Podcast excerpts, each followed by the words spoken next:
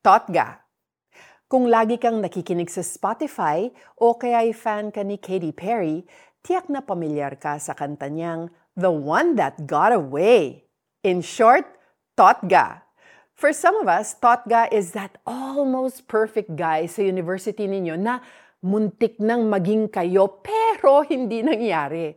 O kaya siya yung babaeng gusto mong ligawan pero dahil natorpe ka, naunahan ka ng iba. Kaya hanggang ngayon punong-puno ka ng panghihinayang. Naiisip mo pa rin na sana naging kayo. Wini-wish mo pa rin paminsan-minsan na sana you ended up with each other. Bakit nga ba ang hirap i-let go ang the one that got away?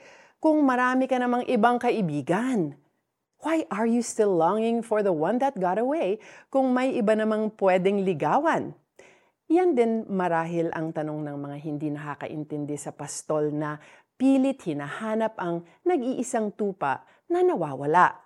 Bakit pa hanapin ang tupang iyon kung may natira pa namang siyam na siyam na iba?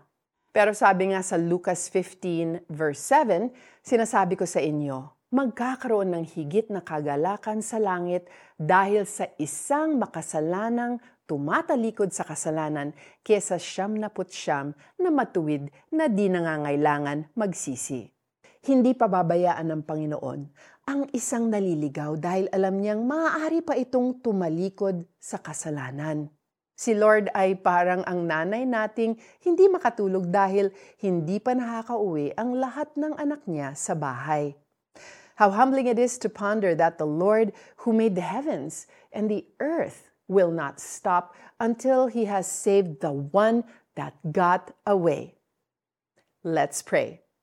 Dear God, thank you for never ever giving up on me kahit sa mga pagkakataong lumalayo ako, naliligaw o tumatakas sa piling ninyo, hindi po kayo tumitigil hanggat hindi ninyo ako na ibabalik sa piling ninyo. Please always hold my hand, Lord, and never let me go. In Jesus' name, Amen.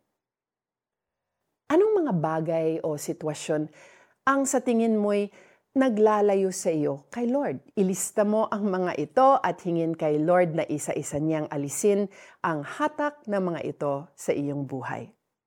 Kung ang sinuman sa inyo ay may isandaang tupa at mawala ng isa, ano ang gagawin niya? Hindi ba't iiwan niya ang siyam na putsyam sa pastulan at hahanapin ang nawawala hanggang sa ito'y matagpuan? Kapag nakita na niya ang tupa, ay masaya niya itong papasanin. Pagdating sa bahay, aanyayahan niya ang kanyang mga kaibigan at mga kapitbahay at sasabihin sa kanila, makipagsaya kayo sa akin dahil nakita ko na ang tupa kong nawawala. That's in Luke 15, verses 4 to 6. I'm Joyce Burton Titular. May you always be blessed.